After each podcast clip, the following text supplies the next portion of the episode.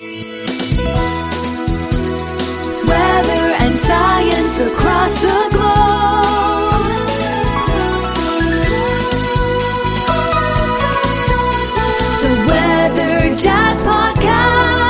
Welcome to Weather Jazz, everybody, a world audience podcast about anything and everything weather, science related, and periodically some interesting off topic episodes. I'm your host and the creator of the Weather Jazz podcast, Andre Bernier. I'm the senior meteorologist on staff with WJW Television in Cleveland, Ohio. This is episode number 131 for Monday, November 23rd, 2020. Well, we recently received two wonderful questions from the Weather Jazz Podcast Audience Connect line. And by the way, that number is 234 525 5888. I'll give it again at the back end of today's podcast just in case you want to give us a call. And in order to answer those two questions, I have called upon our morning meteorologist at WJW Television, Scott Sabol, and he joined me earlier to discuss those two questions and the answers as well. Scott, welcome back to Weather Jazz. Thank you very much, Andre. Good to be back. Well, it's been a couple weeks now since we uh, talked about the winter outlook. Wasn't it late October, I believe? That's right. That's right. And it, a very popular, as it as it always is, a very popular uh, episode. Many many downloads, not only from Ohio, mostly from Ohio, but from really across uh, this beautiful country of ours. That's good to hear. Very good to hear. You know, it's you know we learn something something new every day and, and every season with doing these you know these these long range outlooks and and hopefully there aren't any zingers here that come our way this year like we had the last couple years. We'll see what happens. Well, we're going to count on you to uh, keeping up on the very latest and, and the new parameters that come out. It seems like uh, there's one that comes out new every year, and uh, and it just adds to the arsenal. It's it's not a, the the main stuff. The main stuff we know, but these little nuances are important. Very important. Very important. You know, it's like like we always say, it's like making your grandma's casserole. There's always a main main ingredient, but there's always one little ingredient that if you just don't do it right, it doesn't taste right. And that's kind of what happens with seasonal outlooks. Unless you have some sort of big ingredient that overwhelms everything else, those little ones can can can be grossly underestimated. and uh, we're we're trying to make them not uh, secret ingredients, right? I mean, Right, We're exactly. trying we're trying to uncover them. It's it's Right. like uh, like trying to figure out. Okay, Grandma won't tell me what's in this, so we have to figure it out. Right, exactly. And you know, luckily there's a lot of stuff online and and a lot of great uh, great research done. A lot of it's posted on Twitter. And I always tell people, and this is how I got started in these long range outlooks, and I think you did the same. You know, I call it reverse engineering. If you see something on Twitter that kind of like perks your ears up, it's like, wait a minute, I've never heard of this before. Do research on it. Google it. Go Mhm. back. Send a message to somebody on Twitter who happened to post that. Say, hey, where did you get that data? Can can you release it to me where can i find more information you know re- reverse engineer it and then go back and take all that information and then use that operationally in creating your own outlooks Right, right. Very cool. Well, uh, we'll uh, kind of give this whole thing a uh, uh, a look see to see how we've done, uh, perhaps as we approach February first, and we'll do this again. And those of you that listen to Weather Jazz, you can count on that episode right around February first or so. absolutely looking forward to it Scott, we've got two questions. Okay. Listener questions from the Weather Jazz Podcast Connect line, and I'll give the telephone number uh, at the back end of the episode, just in case you have a question or a comment that uh, you would like to offer up. Uh, that uh, comment line is always up and available and ready to record your voice.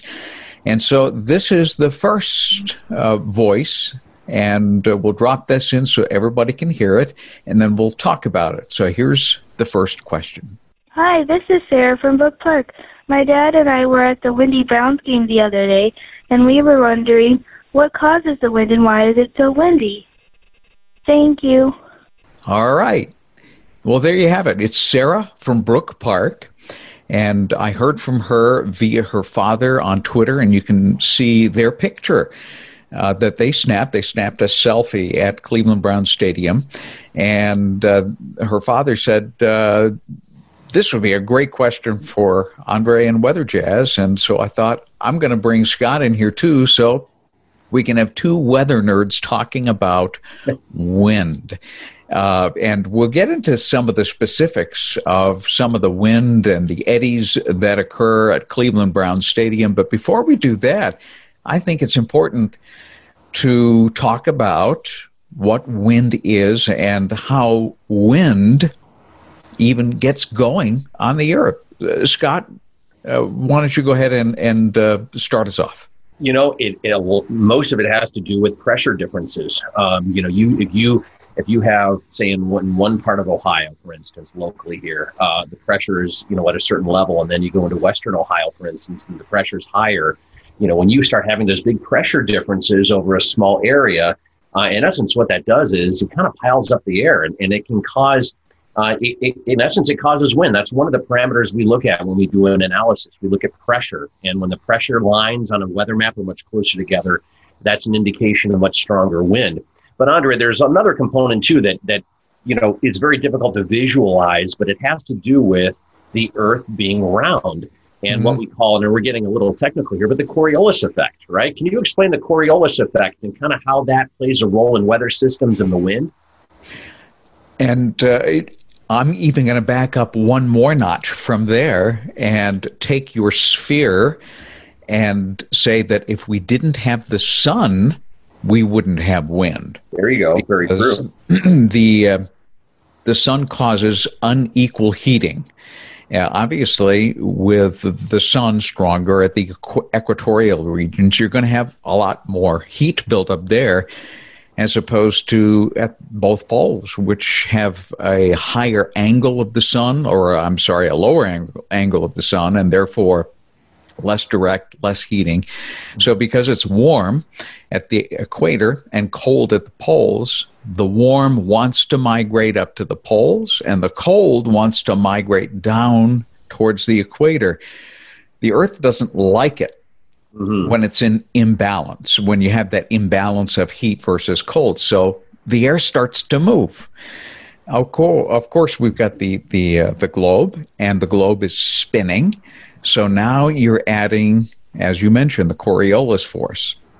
And the Coriolis force, just imagine, if you will, uh, and this is a great analogy we got uh, in Meteorology 101, is if you envision an old fashioned record player, the kind where a vinyl disc was going around right. and around and around and you took a piece of chalk while the record was going around and around, and you uh, took that chalk and pulled it straight toward you while the record was going around. Well, the line isn't going to be straight.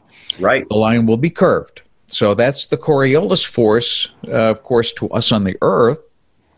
Uh, the wind appears to be always going off uh, in in a uh, clockwise or counterclockwise direction, dependent on the direction of uh, the wind, whether it's coming out of high pressure or into low pressure. So you're going to start to get circulation. So you get these low pressure systems and high pressure systems. If the Earth wasn't moving, we would just get this massive exchange in a linear direction. Right. But that exactly. doesn't happen. So you've got the curved surface. Pick exactly. it up from there. Right, right. And you also have, too, on top of that friction, you know, the earth isn't a completely smooth surface. So mm. you hmm. end up having, you know, wind typically is stronger over the ocean because there isn't much friction, right? It's relatively smooth compared to the land. Then you end up getting that wind hitting land. And if it might hit a mountain and it might get piled up on one side and it might be shifted and, and skewed, um, mm. you know, so so the land masses and the uh, and where they're positioned also has a uh, is, is a significant factor in that too. Um, what your uh, what your uh, caller had mentioned too, I believe one of the other elements was the Browns game, right? It always seems like it's windy, you know, down at um, uh, down at Cleveland Stadium. Whether it was the old place where I grew up, going to games, Indians games and Browns games, or this one, it always seems like it's at least this time of year, right? When we get into late October, November, December, right. it's always windy. Right. Mm-hmm. And you know, we talk about friction, right? We the wind comes in off the lake, typically out of the western northwest this time of year it, it picks up steam and then all of a sudden it hits land and then it hits this literally this this soup bowl of a stadium. And you talked about too these eddies or these little um, changes and these little uh, spin ups of wind that can occur locally um, in and around Brown Stadium. And it's kind of like this. I remember growing up, there was a little corner of the school, like where we would have recess, where the where the walls would, would, would come together, and there was always this swirling wind that would pick up the leaves. that almost looked like a little mini tornado that would pick up the leaves. That's kind of a description or a, a, a, an example of an eddy, right? You can get these little mini localized swirls, and a lot of times, well, all, all the time, it seems like that happens at Cleveland Brown Stadium this time of year. So, you know, if you're at the wrong portion of the stadium where those those little eddies or little swirls start up, man, you you you feel it really quick. Hmm. So uh, we get it right down to the bottom line. A, it starts with the sun. So Sarah, you can blame the sun, but then again, without the sun, this would be a very uh, inhospitable planet. That's so, true. Hey, you know what, Andre? I got one more thing to add. sure, go for it. Because I was looking up um, one of these little projects I kind of got down the rabbit hole on. I was looking up all the Cleveland Browns home games in the last 20 years. Mm-hmm. And I was looking and cross referencing the wind speeds at game time for all these games.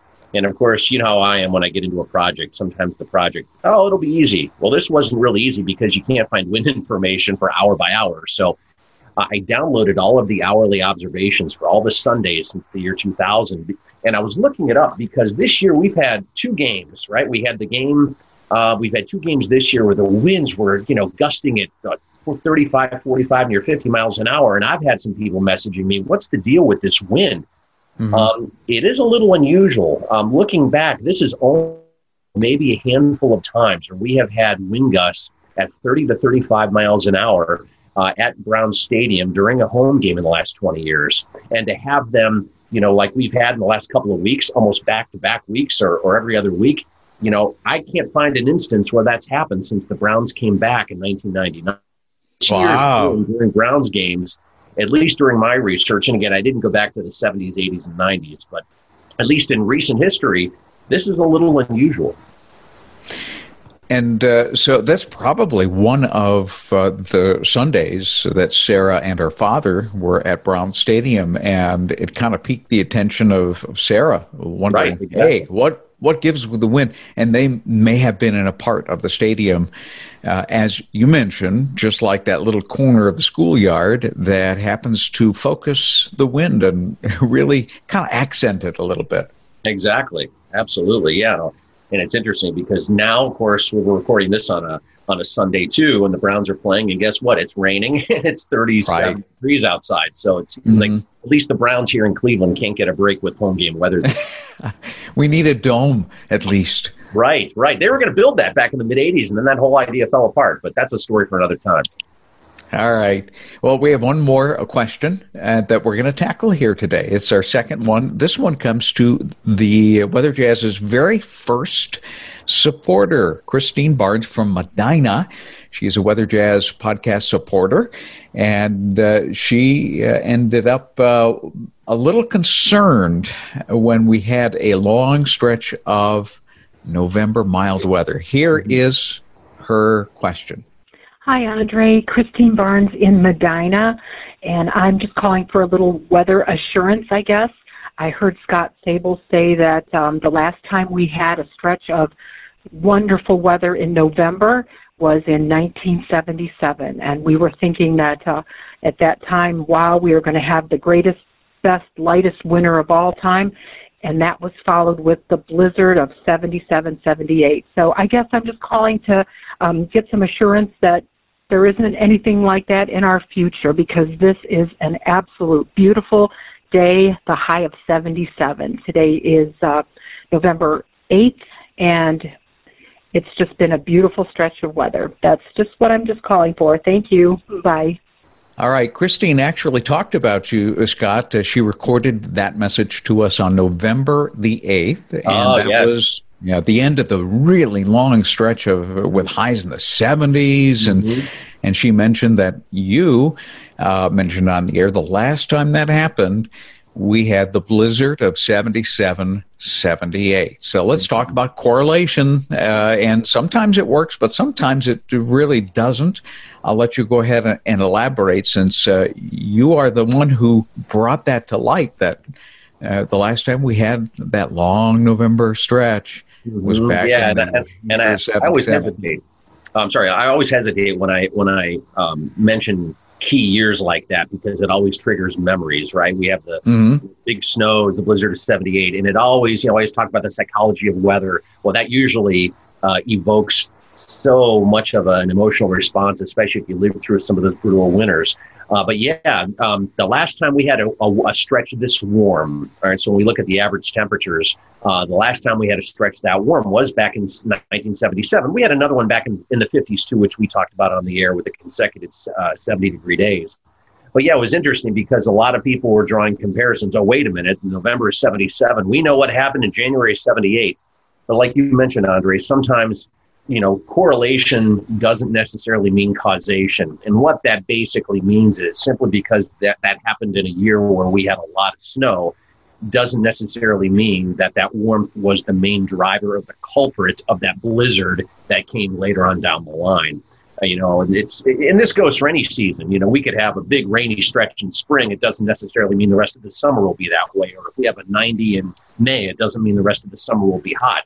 You know, it's the same kind of thing back in May when we had that snow back in the middle of May. Right, oh, right. Summer shut down. Guess what? That didn't happen. The switch flipped. So, um, but yeah, it was an interesting year back in uh, November 77. And, and people have to remember, too, that that was a different time. That was more than 40 years ago. And the drivers of that winter were far different than the drivers that we're looking at for this winter. So it's an apples to orange orange comparison. Um, but we, you know, we don't get a lot of blizzards around here. Traditionally, we get a lot of those lake effect events. But to get something like we had back in the late 70s, you know, it um, that hasn't happened in a long time. So I guess the big question, Andre, and we've been talking about this before you know, what do you think? Do you think this is the year where we could maybe see something spin up that might be even remotely close? Probably unlikely, and uh, so I'm in the same camp. You can't use very specific events like that to project what we are going to see in a repeat. Uh, sometimes it happens, granted, but sometimes, in fact, most of the time, really, it doesn't, because there are so many many parameters that go into uh, that kind of uh, of pattern uh, dictation, if you will. Um, but this year I'm, I'm still looking at kind of a quiet start to winter. Uh, December still looks like it's going to be okay. And then I think if we get lulled into thinking that the whole winter is going to be like that, I think we're going to be surprised right in the middle. Uh, it's still looking like that that middle part somewhere between January 12th and February 14th we could be in for three or four very rough weeks mm-hmm. before we jump out of that. Um, still still looking at that uh, and it's still holding water for the moment. Are, mm-hmm. are you still seeing the same thing? Still seeing the same thing. You know the one of the things we look at of course and it's been kind of a catchphrase is the polar vortex you know? Right. It's, it's nothing that that's nothing new. It's always been around um, but there are some indications that that is still very strong, meaning it's locked up over the North Pole, and there doesn't seem to be any sign of that breaking off anytime soon. Typically, that usually doesn't happen until the, after the first of the year anyway.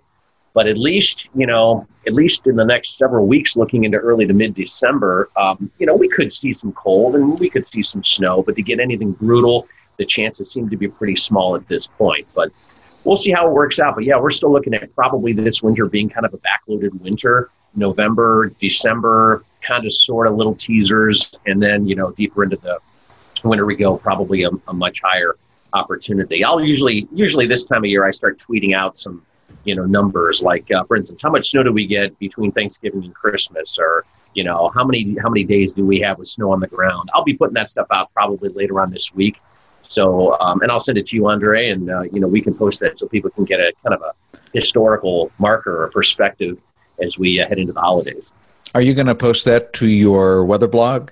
Um, my weather blog as well. Yeah, a lot of times I've been mm-hmm. posting stuff on Twitter, and then I kind of forgot forget about it. So I'll post it on my weather blog as well. So I have it all all covered, and then uh, you know people can take that and run with it.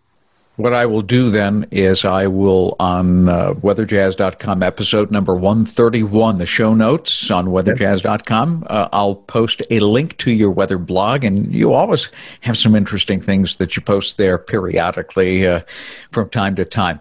Uh, we always call you the stats guy because I just don't know how you do it how you're able to just dig up so much information in such a short period of time because your hits in the morning, as I remember, are eight minutes apart. Mm-hmm. They Every are. single eight minutes. Every eight minutes for six hours, and it's and it, you know the morning show continues to expand. And um, but you know what, it kind of keeps me going because you know sometimes I get bored easily. Not that not that the morning show's bored, but sometimes I'll go, wait a minute, wait a minute, how about that? That would be Mhm. an interesting tidbit. I Mhm. wonder where that is, and then I'll go dig it up, and you kind of get into a routine and you know where to look. And if you know where to look and you have a little bit of time to do it, you can. There's a lot of good stuff out there. A lot of a lot of people have, and, um, and luckily, you know, I I've been able to explore it and, and utilize it for everybody and, and, and share it. But we'll see. You know, it's we'll, we'll see what happens here. See what we can dig up as we uh, get into the heart of winter. I have one more question before we wrap up today, Sure. and, and this is actually mine uh, because uh, I did the morning show for 19 years, uh, the first 19 years of the morning show on Fox 8, and the first morning show ever in the Cleveland market back in uh, 1988. Uh, and of course, the the, um, uh, the coffee quiz started on that very first one. Mm-hmm. And I would go to the library be way before the internet ever existed, and uh, usually spend a couple hours every Saturday or Sunday just perusing all kinds of uh, interesting reference books and trying to look up interesting things for the coffee quiz. Sometimes weather, sometimes science, sometimes just goofy things. Obviously, with the advent of the internet, uh, you must use the internet and maybe some search tools for uh, some subject matter for the coffee quiz. How do you do it now? Yep, that's exactly right. You know, it's funny. My and, and I'm sure you did the same thing. You know, my rules of thumb for the coffee quiz are this: Is it interesting to people, for the general Mhm. public? Mhm. Uh, is it is it weather? Is it have something to do with weather? And is it some? And, and is the weather that I'm uh, trying to uh, mention in the coffee quiz is that currently ongoing? So is it weather worthy and is it newsworthy? That way, people, you know, it's a water cooler topic, or or if it is, to me, it becomes, um, you know, um, you know, a really good uh, question or a good topic. I try not to get too self-indulgent because there's some topics I love that I'll I'll I'll, I'll pose a question and I'm like, ooh, that just that that kind of fell kind of fell flat. Um, so so that's good, but I use the internet all the time. Um, you know, sometimes it'll be something goofy, sometimes it'll be something. I, I, for instance, some of our anchors love certain questions or certain subject matter, and I know that they may or may not know the answer. So there's certain topics that we'll throw back and forth, and um, you know, knowing that it might get a laugh um, or an inside joke. So that's usually what I do. Um, you know, we, we we try to keep it as as interesting as possible, and and if someone comes out of the coffee quiz after and go, oh, that, that was interesting. I didn't know that. And they share it with somebody, then I know I did my job. Excellent. Uh, and I, uh, I actually lied. I have a fourth question, which actually came, came up out of the answer of your third answer here. Do you have one favorite coffee quiz that uh, you gave uh, to the audience? Yes, yes. And it is okay. So the skin on your elbow, okay? Mhm. If you pinch your skin on your elbow, you'll notice you can pinch it and there's I, there's no nerve endings. And my sister-in-law is a nurse. She goes, "Yeah, you know what that's called?" And I said, "No, I don't know." She says it's called your weenus. W E E. And I said, "What? Say that again?" She goes, "Yeah, that's what it's called." I go, "No." She goes, "Yeah, look it up." So we looked it up online at a reputable source, and sure enough, that's what it was. Wow. So, so I go ahead and I mention it to uh, my boss. I said, "Look, this is a quiz question. I think it would be great. I think the anchors would crack up. Can I use it because of the name? It's a little, you know, if you if you're not paying attention, you're thinking I'm, you know, saying something inappropriate." He goes, "Well, let's look it up." He goes, "Yeah, I think that would be great." So we we mentioned that, and they were dying laughing, and I got Oh, so much um, um, feedback from that, and in, in a good way. And we probably chuckled about that for a week on the air, and that was probably the my, my, my favorite one. And even now, this is probably six seven years ago. um, you know, they still the anchors will bring. They go, "You going to bring up that question again?" Ha You know, kind of. Thing. So that was that was probably my my favorite and most memorable one. Wow, how do you spell that? I think it's W E E N I S. I believe. Hmm. Interesting. Uh, you, you're going to have a lot of people looking it up all of a sudden that are Yeah. listening to this podcast. exactly. So um, so yeah, That's we a- try to yeah. push the envelope a little bit sometimes. Yeah, if you haven't had a cup of coffee and I, I had heard that, I would have shaken my head and going, "W- what was that again? What were some of the choices? Uh, obviously, you, the choices must have been real interesting. Oh, they you were. remember what, what they were? Oh boy, and I would say I think the question was posed, "What is your weenus?" That's what I, and then that was okay, elbow, and then of course that just got everybody going. It was like your elbow, your uh, your ear, um, you know, it was just different. You know, it, it was your hair falling out, stuff like that, and uh, Mhm. the fact that I had it was it, it was fun. It was just general, I general, you know, ear, el- elbow, your toe. Is it your pinky toe, your pinky, whatever? that's kind of how I uh, the choice is how I phrased it. I wanted to phrase it in just a way where it was kind of a an ear catcher, and and it was. Well, I may have to put uh, flag this uh, Weather Jazz episode as uh, one of the quote explicit ones because sometimes you have to you have to hit the e to, Yeah. to make sure that people are well not not really of course I'm just uh, having a little fun with that but uh, obviously some may say you should have made that explicit uh, at any rate uh, thank you so much for sharing that and problem. thanks for for being on Weather Jazz again and uh, of course, we're going to have you back in early February, but uh, maybe even before. If you, as I always tell all of the participants, if ever you come up with something that sounds or looks interesting, or you think would interest the the audience, let me know, and we'll uh, we'll fire up the microphones and uh, we'll get it out there. You got it, Andre. Have a great day. Go Browns! Go Browns indeed. They're now seven and three. Can you beat that? First time since 1994, and it does feel very, very good. Of course, Scott could have told us that because not only is he into sports, he's into all kinds of stats and statistical data. And it makes for some interesting chatter sometimes. And we're going to have Scott back, as we mentioned, at the very least, uh, right around February 1st, and probably well before then, because there's always something interesting to talk about in the atmosphere. Well, I hope you enjoyed today's episode. And I would love it if you would help to spread the word about this podcast inside your sphere of influence. There's nothing like word of mouth, either on social media or by direct contact, emails, whatever. And uh, get the word out. Weather Jazz is the place to be if you're into weather, science, and all that uh, great stuff. Or, as I like to say, all that jazz. Well, special thanks to those of you who have partnered to support Weather Jazz to further expand future episodes and the frequency and the topics covered. They include Christine Barnes, Ohio. We heard from her today, and we're certainly grateful for your contribution and your question. It was a great question. Bill Martin in Florida, Andrea Rich in Tennessee, Neil and Dawn Manassa in Virginia, and O'Keeffe's maker of Working Hands and Healthy Feet. And if you would like to partner with Weather Jazz, consider becoming a monthly Weather Jazz supporter. You're going to find the link at the bottom of every episode at weatherjazz.com. And of course, if you have a question, a topic suggestion, overall, you just want to call and give us your input, well, you can easily reach me at weatherjazz at yahoo.com. And now also via text or voicemail at the Weather Jazz Podcast Audience Connect line.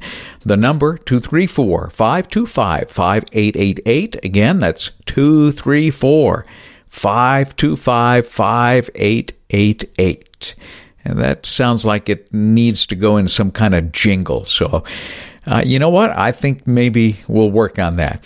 Hey, if you're listening to Weather Jazz via one of the many podcast apps out there, remember to subscribe so that you can automatically download every episode as I make them available. And if you're in the Cleveland, Ohio area or plan to visit, or simply traveling through. You can catch my 5 p.m. and 7 p.m. weekday weather segments on WJW Television Fox 8 or online live at fox8.com from anywhere in the world. And if you have a Twitter or Instagram account, you can follow me at Andre Bernier or on Facebook by looking for the Weather Jazz podcast page. I am also now on Parler and Rumble as well. I want to make sure I'm covering all those bases. And we'll see you soon with another engaging episode right here on Weather Jazz. Weather and science across the globe.